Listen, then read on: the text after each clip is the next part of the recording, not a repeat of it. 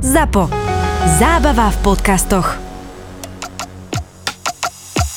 Toto je ZAPO, takže to, čo bude nasledovať, je iba pre vás, ktorý máte viac ako 18 rokov.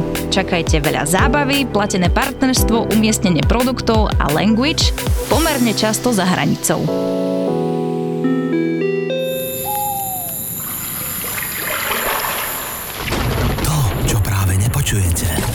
Motor 100% elektrického SUV Škoda Enyaq Coupé s výkonom 299 koní.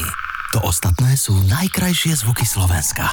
Objavíte ich na www.škoda-auto.sk Také tie turbulencie výraznejšie alebo nejaké také zážitky z lietania, nejaké diverty, nespratní ľudia. Ešte ja som mal aj turbulenciu, mal som aj divert, mal som kadečo, uh, nespratných ľudí, mal som raz aj zlodeja, ale to bolo tiež sodou okolností, neviem, či to nebol. Počkaj, zlodeja, Čo že kra- ukradol? kradol na palube? Ukradol na palube, no. Ty vole, komu čo? No, Uh, ešte ukrad, ukradol sluchatka nejakému inému cestiakovi. Takže neviem, ako sa mu to podarilo, ale to...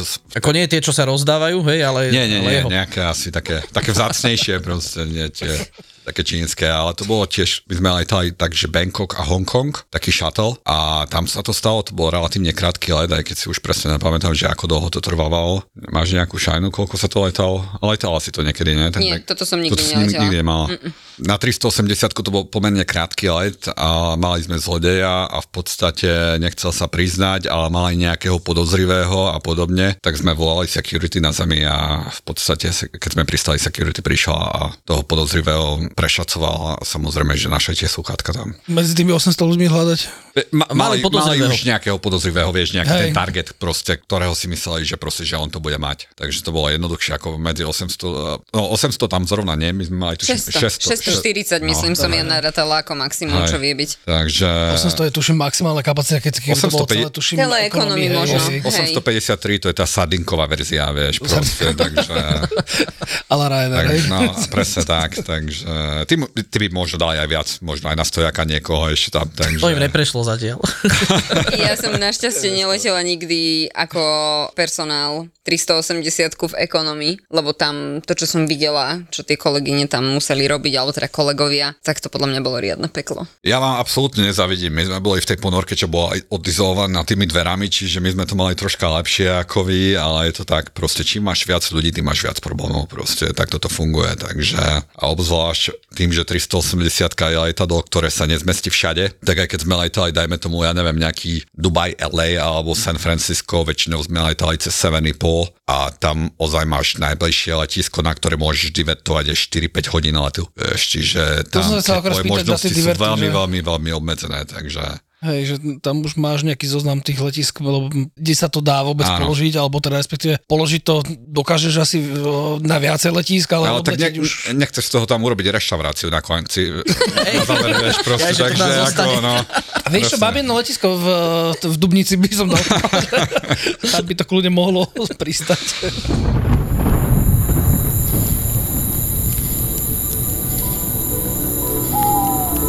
To, čo práve nepočuješ, je 299-koňový elektrický motor Škoda Enyaq Coupé prechádzajúci okolo.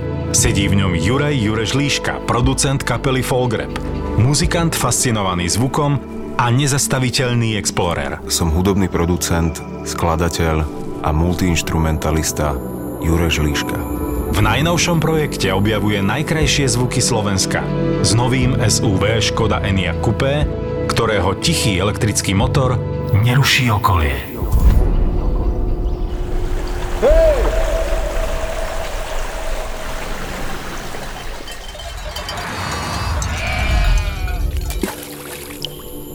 Objavte spolu so mnou najkrajšie zvuky Slovenska na www.škoda-auto.sk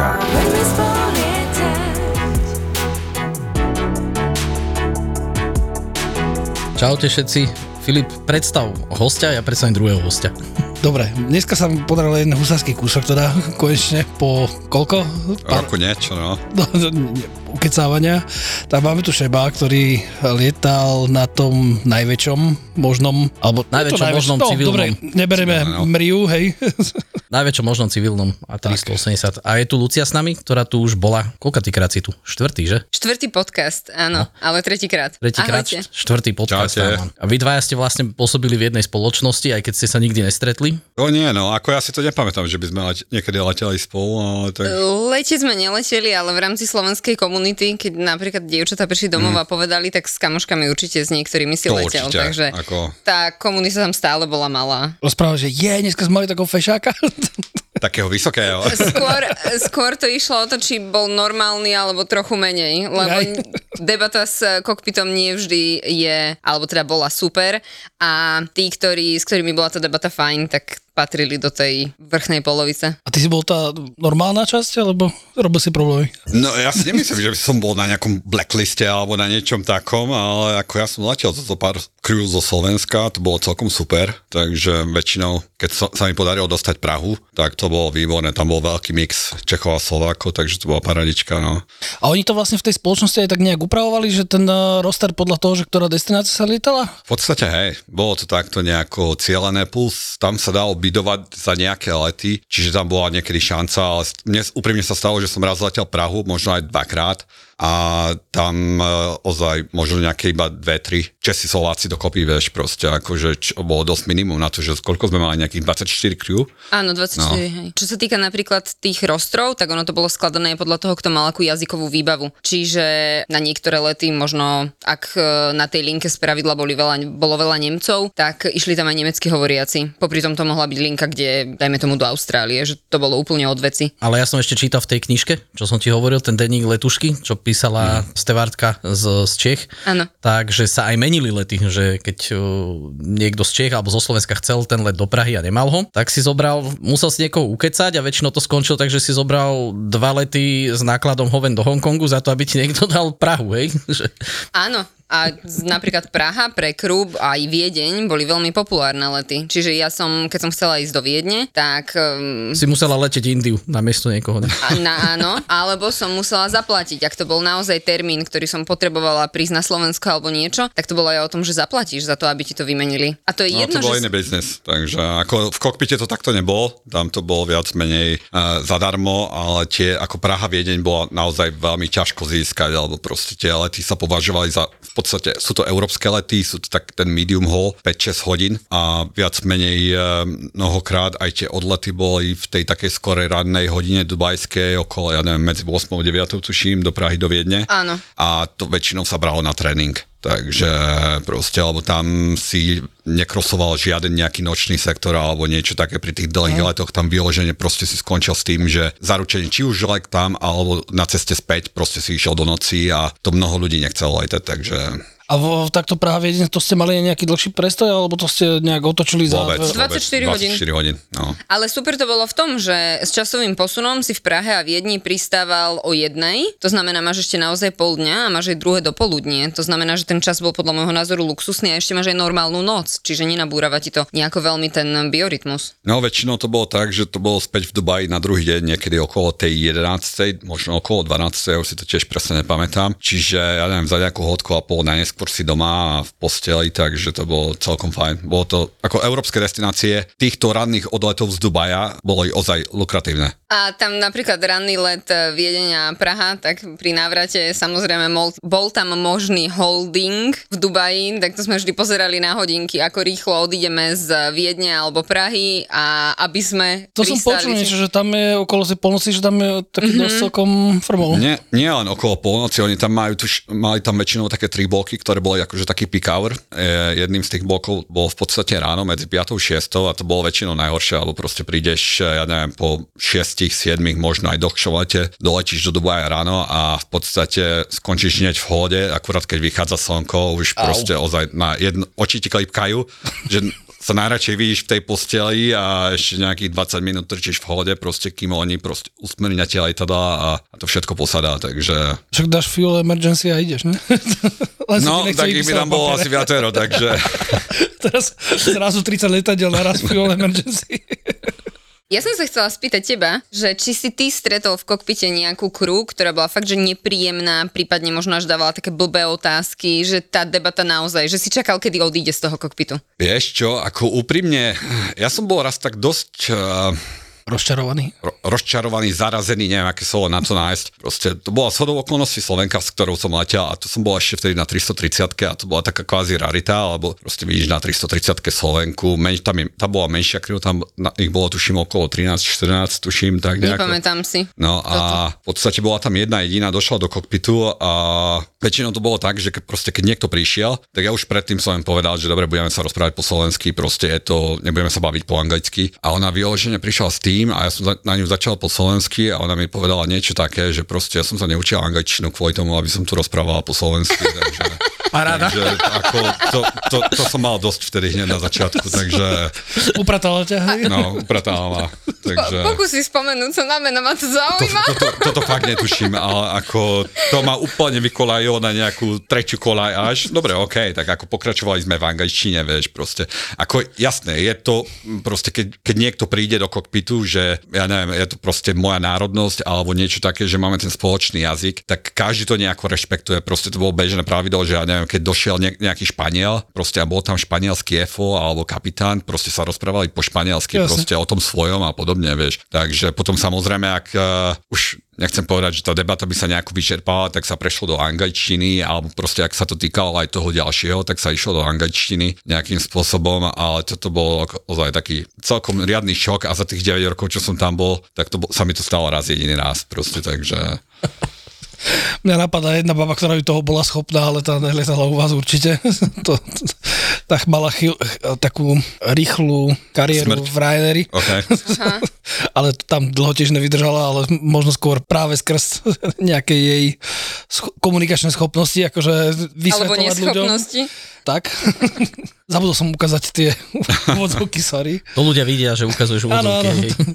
Vidíte, hej. Najdlhší let, nejaký long haul, čo si letel? Väčšinou tie najdlhšie to boli ten uh, Auckland na Novom Zélande a potom uh, sme robili aj LA. A to bolo väčšina. Sami vidíš, že Auckland bol trošku dlhšie, to bolo nejakých 17 hodín niečo. Takže to bolo úplne, že To ste sa tam koľko ti striedali v kokpite?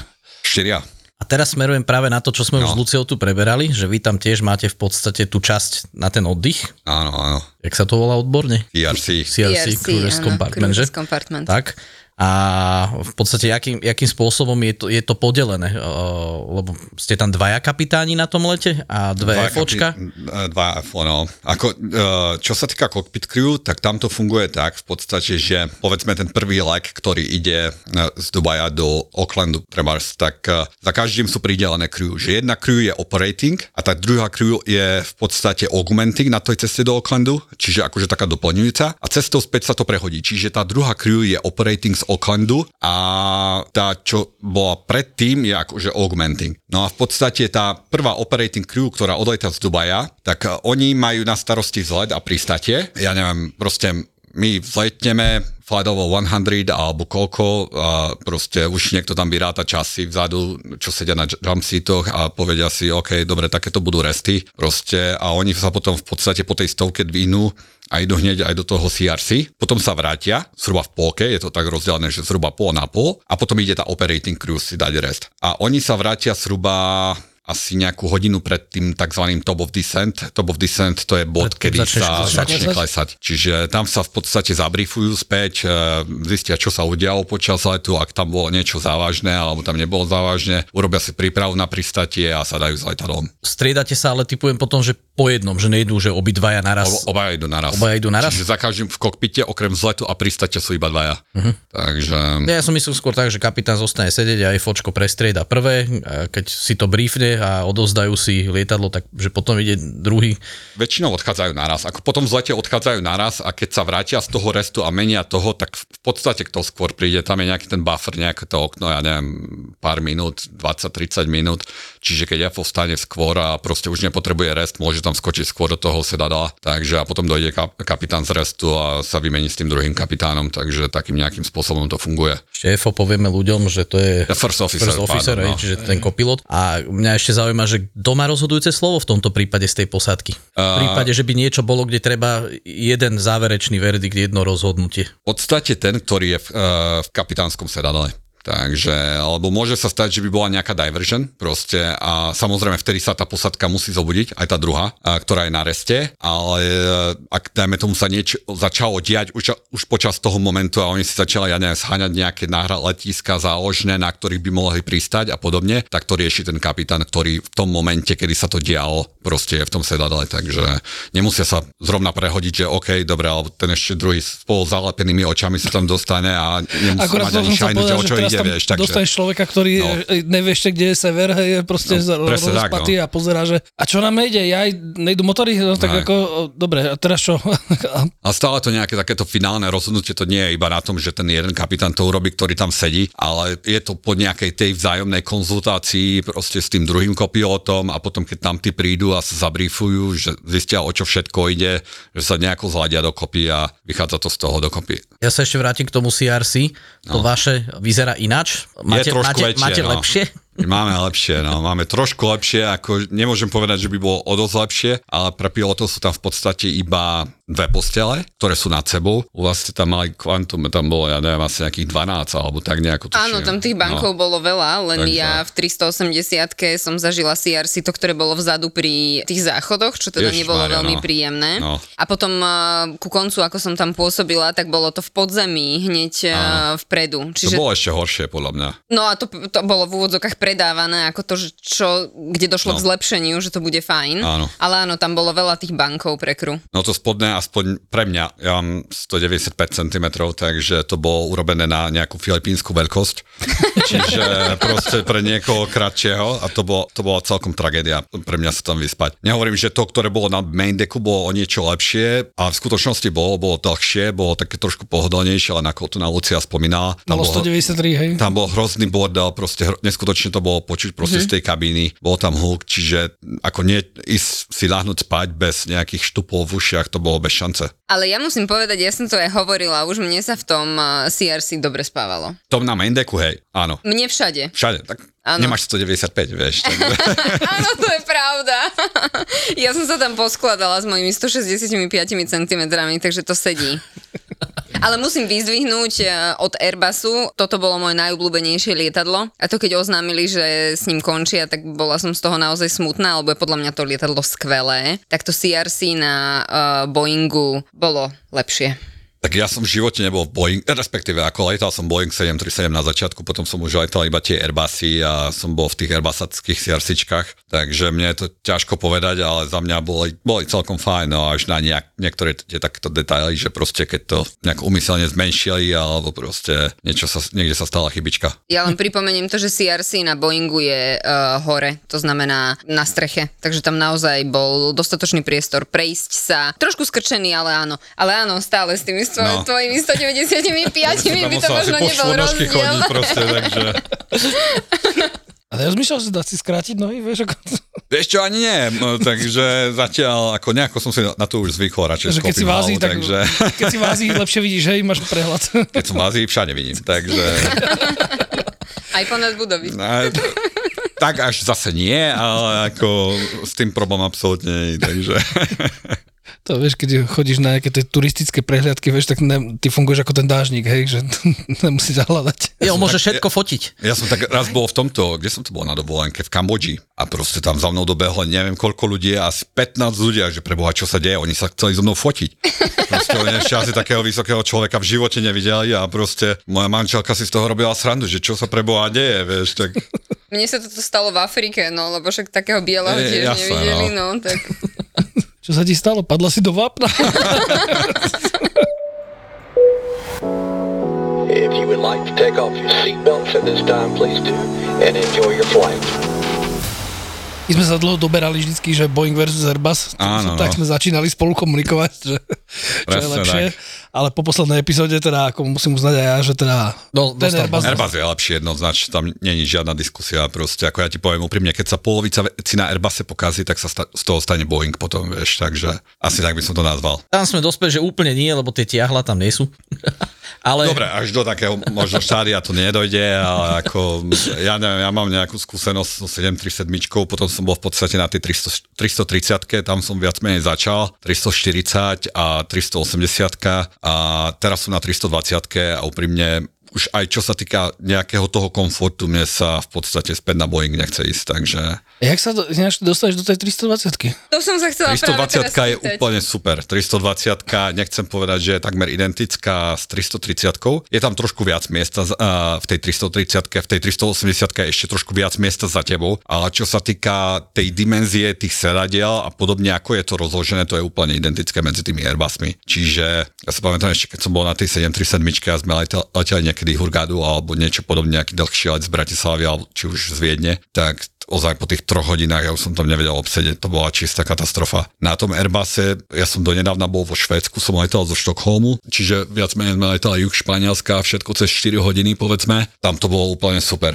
Proste aj na to, že to bola 320 t- ten komfort tam bol veľmi dobrý. A ešte máš stolček do toho. Áno, to- čiže stolček, jasné. ješ ako človek, vieš, proste nemáš tam tie barany, ktoré v podstate využi- využiješ na 5 minút letu zo všetkého, keď rátam dokopy a zvyšnú hodinu 55 ti tam, tam zavadza. No. Hej, toto, Takže- toto sme to mali presne. že- stolček sa riešil veľmi, lebo Takže mali sme taký opis, neviem, či si to Lucia počúvala, že, že ako sa je v Boeingu. Maťo opisoval takú procedúru, povedal, že pošle k tomu aj fotky.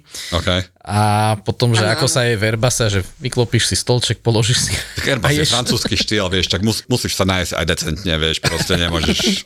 Ale Maťo to opísala takým štýlom niečo, že musíš si uh, nejak uh, ľavý roh si dáš niekam, pravý roh si dáš úplne niekam inám. To, Kravatu za výložku, kravatu za výložku, aby ti nepadala do, do jedla, potom nohy na, ty by si nemusel nohy na špičky dávať, Maťo musel, a No. potom, že si tú misku opreš nejak, že obrucho vlastne a ob, obarany. Áno. A potom dúfa, že tie barany sa nezačnú hýbať, lebo to budeš mať na sebe. A tak, ale to hovorím, to sme opisovali. Mňa ešte zaujíma uh, k tomu lietaniu s tou 380 bavili sme sa tu predtým práve pri tom porovnaní Boeing uh, Airbus uh, o tých výhodách, nevýhodách a bolo tam povedaná taká vec, že v tej 320 čo lietaš teraz, mm-hmm. že tam je to relatívne tichý ten kokpit. Hej. Bolo to aj v tej 380 také? 380 bolo ešte tichší. Ešte tichší. Áno, ja, ja si myslím, že tá 320 to bola asi jedna z tých takých prvých, vieš, ktorá ešte možno nemá, nemá úplne všetky tie také vychytané muchy. Neviem ako povedať, ako je to síce v, ne, uh, v tej najnovšej, v tom Neu, ale 380 bola ozaj tichšia. Takže tá 320 je taká dosť. Je to stále tichšie ako Boeing, ale v porovnaní s 380 380 bola úplne super, čo sa týka odhlučnenia a podobného. Tam, keď vyjdeš z kokpitu, tak e, išlo sa hneď hore po schodoch na upper deck, kde bola prvá trieda a hneď za schodami vyjdeš po schodoch hneď napravo, naľavo boli mm, sprchy, potom bola prvá trieda a dozadu bola um, biznis s barom a tam bola veľká screen, veľká obrazovka s tým, že teda tam tiež boli údaje letu a proste kde sa nachádzame. Ten bar mali ľudia veľmi radi tam. To hej, bar bol veľmi, veľmi populárny. Ja sa pamätám, že ja som letel tak raz do Šanghaja a sme mali vtedy, tá, vtedy tam bola akurát tá Formula 1, proste nejaká cena a ja neviem, celá prvá trieda bola akože Lewis Hamilton, David Coulthard a ja neviem, tí jazdci z Formuly. A oni sa potom zobrali z tej prvej triedy, išli dozadu do baru. Ja som v živote taký plný bar nevidel. To proste to bolo ako, ako diskotekový parket, alebo tým, že ten bar vzadu bol prístupný aj pre ľudí z business triedy a mnohokrát niektorí tí ľudia, ktorí boli v business triede, boli aj upgradeovaní z ekonomy. Čiže to bol samý muž, ale proste totálne plný bar. To bolo ako na diskoteke. A potom žiaľ Bohu sme vleteli do turbulencie, sme museli dať seatbelts on a sme im ro- rozpustili celú party. To bolo, taká, Ale to som to bolo také smutné, no. že tam nechali toľko ľudí, lebo tam No. je limit na to, teda bol limit, koľko tam ich môže byť. Toto ja čiže... neviem úprimne, že koľko. Áno. Takže, ale to bolo úplne plné. Ja som v živote nevidel toľko ľudí v bare, alebo vieš, každý si chcel pripiť, ja neviem, s Hamiltonom alebo s niekým iným a podobne, takže Vpredu v kokpite, vyvažuj, vyvažuj. to robil autopilot, nie my. a asi keby Ne, som pozrel ale vtedy... No. Si už ten autopilot potom nehlásil, že vyvažuj, vyvažuj, ja, no, to je, tak ten zvládne toho veľa, takže to je OK. Čo sa deje? Pijú s Hamiltonom. A autopilot a automatické hláška, že No. zase Hamilton na palube.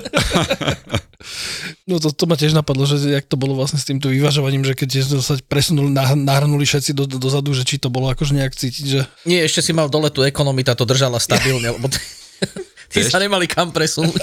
To je pravda, no. Ale zase 380 ona mala kopec nádrží, vieš, a ona proste, keď si potrebuje nejako upraviť CG, tak ona si automaticky pumpuje palivo buď dopredu, alebo viac menej trošku, proste tak, aby sa to CG nejakým spôsobom upravilo. To, Čo naj, najmenší odpor by mala... Ešte dajme ľuďom, že CG, aby sa potom nepýtali, že gravity. Center of Gravity, čiže ťažisko toho, toho lietadla. Presne tak. Tu už ani by som nevedel, ak sa to povie po slovensky pre Boha, to som asi... Tam- Neviem, kedy som to naposledy použil ťažisko. Takže... pri štúdiu. Ináč s týmto tu bojujeme, tak, do, štúdiu, dosť no. často bojujeme s tou anglickou frazeológiou, dáva to správne do slovenčiny, je to katastrofa. Ja ti poviem úprimne, aby som asi ani briefing nevedel urobiť v Slovenčine. Proste, alebo to som naozaj naposledy možno niekedy ešte na škole robil, alebo takto, ale odvtedy zakažím v angličtine, takže proste už ozaj by som musel na to hľadať slovička, aby som to proste sa nejako vykoktal. Ale ja tento rok už ste boli na tej vašej slavnej leteckej chate? Ešte nie, ale plánujeme a ty si tam vlastne s nami ešte nebol, takže ťa týmto pozývam, môžeš aj ty prísť. Je, no tak ma zoberete a prídem. Jasné, že ťa Čo treba zoberiem. doniesť? O, zlatého bažanta jednoznačne, to je ako povinná vstupenka. Zlatý bažant 12 je výrazne horkejší, má novú receptúru, výrazne horkejšiu chuť a je so slovenským chmelom a ja strašne obľúbujem tieto horkejšie piva, takže tuto mi spravili úplne po chuti s týmto. Takže ak prídem, tak si mám zobrať jednu prepravku pre seba a jednu pre teba, hej? Úplne ideálne, pre seba jednu, pre mňa môžeš kľudne aj dve. Prískočné. Prískočné a nedelím sa o bažanta. Šáhni mi na 5 minút zabijete. Tak. Piesočná búrka. Piesočná búrka nejaké zaujímavé veci z letov, no. Ako piesočnú burku som zažil zo párkrát, ale ako to nie je nič niečo také vážne, proste, čo by, ja neviem, proste je to väčšinou rozfúkaný vietor, nič nevidíš takmer, proste tá e, viditeľnosť klesne slušne, ale, ale nie je to taká burka, väčšinou ako keď tu máš v lete tie letné burky, microburst a podobné veci, vieš, kedy máš aj e, nejaký ľadovec v tom a podobné veci. Takže tam to bolo skôr tak, že proste fúkal nejaký silnejší e, vietor zo severu smerom už ja nepamätám, jak sa to presne volá, ten druh vetra, ktorý tam fúkaval. Väčšinou to bolo to obdobie od toho januára do nejaké, niekedy do marca a vtedy to mohlo byť také dosť rozfúkané, že tá viditeľnosť dosť klesla a proste vš- piesok všade o- dookola, aj tam, tam ho máš, kde ho nechceš mať, ale nebolo to nič také, že nejaké super, super závažné, vieš, takže... Ja som pri piesočnej búrke 4 hodiny bola na zemi v Dubaji a čakala na to, kým odletíme a išli sme do Afriky. Myslím, že Lusaka Harare. Tak to bola aj- asi taká nejaká dosť silná, no, Mhm. proste, že si nevidela si na meter pred sebou, no. Podľa mňa 15 bolo vidno. Pet, no, takže... Nič moc. To je nič moc. Ale nechceš tom behať po vonku. Určite nechceš to Ozaj, no. vonku, no. A tu nastáva tá otázka na ten walkaround.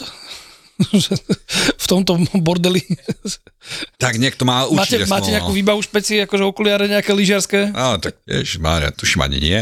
Zoberieš si svoje vlastné a ideš. Ale počkaj, teraz dobrú, dobrú tému si načal, lebo uh, walkaround, v podstate, keď pred letom sa ide no. skontrolovať vizuálne to lietadlo zvonku, tak pri tých malých, menších dopravných lietadlách je to jednoduché, tá 380 je pomerne dosť veľká. Koľko trvá tá vizuálna kontrola? Fú, dobrá otázka, no tak trvá to viac, proste je to dvakrát také veľké ako nejaké iné letadlo, takže asi by som ten čas aj zdvojnásobil v podstate, no. Bo to akože si spravíš aj takú malú túru, kým to Alebo aj obídeš strojnásobil, povedzme, takže, ale dá sa to v pohode, tak nasadíš rýchlejší krok a ideš. Aj dovidíš No. všade na tom lietadle? Alebo je to trochu iné, keď to robíš na tej 320 na tom Alebo handlingárom, že môžem poprosiť stairs? vysokozdvižný vozík?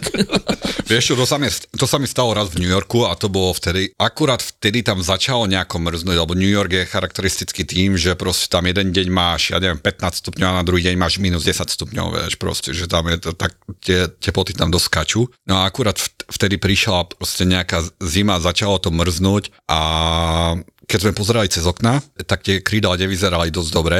No a tento na zemi technik mi vraví, že ale však to je iba voda, že s týmto môžem ísť, že to je v pohode. A mu hovorím, že proste, ale že mne sa to nejako nepozdáva, že ak môže, nech donesie nejaký ten vysokozdvižný vozík, proste a pôjdeme sa pozrieť hore na krídlo. Takže nakoniec sme išli hore pozrieť na krídlo a stiahol som to takto prstom a to bolo normálne taký jak sneh, proste taký mokrý, vieš, proste, už. tak, presne také niečo. No a podľa našich postupov my sme s týmto nemohli letieť, vieš, takže v podstate sme asi boli jediné letadlo v New Yorku, čo vtedy odmrazovalo, ale proste mu, trebalo ísť podľa postupov, takže... Jak sa hovorí safety first, takže nebudeš to riskovať. Ako... takže To nie je, jak Rusi robia, že No. nasnežené na krídlach proste však pridáme a ono to ne, odpadne. opadne to nie, takže Takýto freestyle. si už, to je štiaru. ako každá firma má iné podmienky, ale tak my musíme mať vyložené čisté krídlo od proste, od hocičoho. Keby tam bola voda, nie je to problém, ale, alebo ja neviem, nejaká rosa alebo niečo také, ale tým, že to bolo vyložené proste, ako si povedal, nejaká taká srieň, že prejdeš prstom, nazbieraš zo pár Už to bolo na viacej tak- konzistentné niečomu, hej. Mal si niečo také, že si ste evakuovali? Nie, ako evakuácia, to je v podstate ten last resort, tá posledná možnosť, to, tomu sa vyložene chceš vyhnúť a obzvlášť z 380 proste tam, keď evakuuješ ten upper deck, tak tam je, si myslím, že veľmi veľká pravdepodobnosť, že ľudia sa aj dolámu pri tej evakuácii. A vlastne to tie nafukovačky Ten zrovna slide zhora, je strmý. No, to je Mhm. strmé, to je vysoké, vieš, tam človek na to naberie neskutočnú rýchlosť, takže evakuácia je ozaj niečo, čo je posledná hraničná možnosť, ako dostať tých ľudí z toho letadla. A to už ozaj musí byť v takom štádiu, že už proste tam není žiadne iné východisko proste ako, ja dajme tomu, že ako povedzme, ja neviem, počkať na schody, vieš, kým ti dostavia schody, hoci aj si zablokoval dráhu. Je to také jednoduché, no.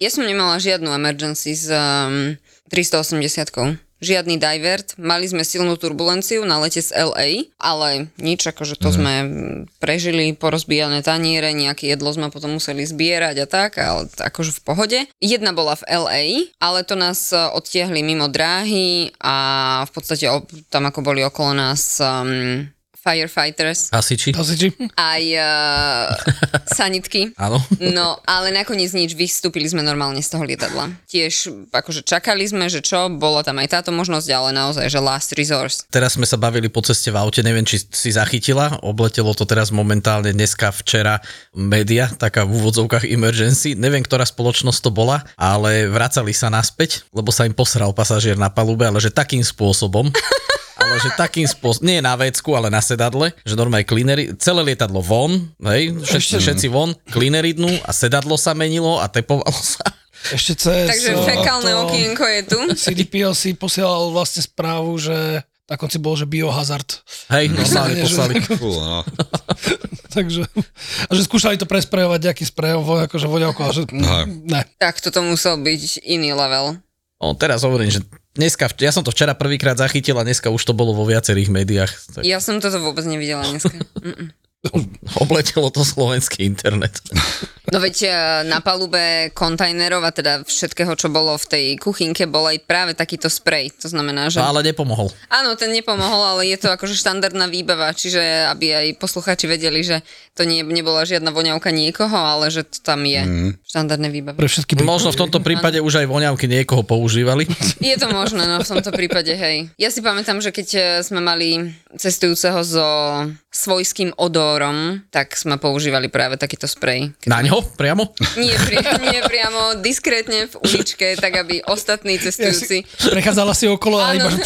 áno, pre, a presne tak, áno, áno. Lebo sa chodili dozadu stiažovať, že robte s tým niečo a ako čo s tým máš robiť, vieš. A vidíš, toto ty nemusíš riešiť v kokpite takých. Ja toto absolútne neriešim. To Pokiaľ na- zrovna nejako- kolegu. Jedine koleguje, že, že neposlal deodorant.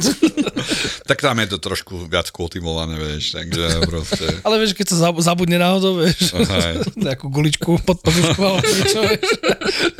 A tak teraz tam môžeš povedať normálne, že ty koko, ty dneska smrdíš, akože chod sa naprchovať aspoň hore. Áno, tam je tá možnosť, môže ísť. Viem, že niektorí ľudia boli také aj v slovenskej hi- histórii, proste, ale našťastie mňa také niečo obchádzalo, takže Je to dosť nepríjemné byť zavretý v tom malom priestore takto. našťastie tá ventilácia toho vzduchu v svojom kokpite je celkom dobrá. Čiže tam sa to proste veľmi rýchlo, proste čokoľvek tam dostane sa do vzdušia, veľmi rýchlo sa to odvetra, čiže to je taká tá výhoda toho kokpitu tiež. Ja, takže môžeš si v kľude dať nejakú fazolovú polievku predtým, hej, problém. Môžeš, určite môžeš, takže... Nikto nezistí. Dobre, a teraz vlastne to, ty si bázovaný na, v Palme, Áno. Teda ne v tom strome, ale Palma de Mallorca, Tak, čiže tak, aj za, za to si taký opalený, hej. Mám taký tmavší odtieň trochu, no, takže Preto si dávaš biele trička, aby to bolo viac vidno. ani moc nie. Vy máte jednu takú No. zaujímavú destináciu Innsbruck. Áno. Ty si si prešiel nejakou tou certifikáciou Ja, ten... no, ja mám Innsbruck tréning, ja tam Innsbruck, takže ja som dos, trávim dosť často, dosť veľa času aj e, v Salzburgu. A tým, že my to máme tak kombinované, v Innsbrucku není báza, v Salzburgu je báza, takže proste ja väčšinou ten týždeň, možno aj 10 dní do mesiaca som e, v Salzburgu a odtiaľ aj tam v podstate Innsbruck, Salzburg a krížom, krážom hore dole inde. V čom to je teda akože, no my vieme, hej, ale akože, no. aby posluchači teda pochopili, že čo ten Innsbruck vlastne je, v čom je taký špecifický, v podstate medzi kopcami sa točíš, Áno. v čom spočíva ten tréning, alebo tak, eh, ako nenabúra do skaly, je jasné, hej, ale... V podstate, toto ti neviem presne povedať, Innsbruck je špecifický tým, že to letisko sedí viac menej v takej kotline a v podstate z každej strany máš terén. Takže to je tak, ten terén je tam ten najväčší problém v tom, mm. v tom Innsbrucku. A na to sú vytvorené špeciálne postupy a či sa jedná či už o odlet alebo prílet na jednu, stra, e, na jednu drahu na tú 08, 26 je tá druhá, tak uh, za každým proste sú tie postupy nejako iné, inak spravené, inak dimenzované, tak tiež tam sa už dosť berú do úvahy aj tie váhy, viditeľnosť a podobné veci, vieš, takže... Keď tam doletíš v nejakej krásnej hmle, tak asi tam... Tak tam nedoletíš v podstate, no. Takže... Skončíš na Ratenbergu a odtiaľ sa otočíš. tak tam nedoletíš, skončíš niekde v Mníchove alebo niekde inde, kde majú lepšie počasie, takže, takže Innsbruck je tým špecifický, že tam na to musíš mať tréning urobený na simulátore a je to v podstate iba kapitán môže vzletať a pristávať v Innsbrucku, takže, ale zase na druhej strane ja to mám hrozne rád, lebo proste to je takzvané challenging airport a je to taká výzva, proste je to za každým iné, tá krajina je tam nádherná, čiže ja tam rád chodím a rád A točíš pri kostole doprava, že? Um, keď sme nad kostolom, to točíme do Salzburgu, vieš, proste, takže to v Salzburgu točíme na tú, uh, ktorá to je teraz, to je tá 3-3 dráha. A teraz som letel nedávno z Palmy do Innsbrucku, lebo tu sme mali taký trip, že Salzburg, Palma, Palma, Innsbruck, Innsbruck späť uh, do Palmy a potom späť do Salzburgu, čiže relatívne celkom dlhý deň a sme, ma, sme prichádzali, v Innsbrucku sme mali približenie na tú 08 a to, tá 08 to je v podstate hneď za tým kopcom, čiže tam sa vynali spoza kopca. Vyletíš po diálnicu no, a hneď sa dáš dole vlastne. A presne tak a sa dáš, čiže tam to je, je to úplne super approach, takže je to, je to paráda letieť. Veľmi pekne ďakujeme. Za bolo mi počešením, konečne sa to podarilo po 100 rokoch, alebo po roku, alebo po koľko si ma naháňal zaňal, aby som sem konečne prišiel. A Takže... už sa nepríde nikto, kto letel na väčšom lietadle. Čo ty vieš, možno niekto áno, ako ja tiež neviem, že kde sú ako piloti, vieš, na 380 ako viem, viem už, že... Ale ja, už len na 380 už na väčšom nie? Ja tak na väčšom už nie, ale tak... Nemáme nikoho, kto lietal Mriu. Mriu, ne? Takže... Ža- žiadneho voloďu.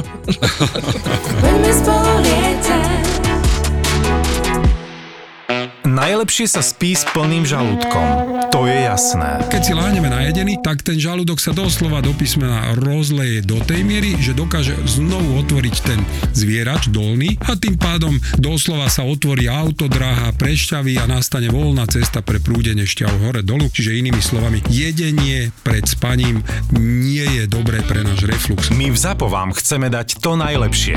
A preto máme pre vás podcast o tom, čo nerobíme dobre a hlavne o tom, tom, čo robiť, aby sme sa mali lepšie a boli sme zdraví. Bol jeden pán, ktorý on mi len chcel poďakovať za to, že zmenou stravy sa mu ale že kompletne zmenil celý život. Búrači gastromítov. Podcast s gastroenterológom Lacom Kuželom, Zuzanou Čižmárikovou a ich hostiami. Debaty o tom, čo je dobré, ako si pomôcť a kedy netreba váhať navštíviť lekára. Búrači gastromítov.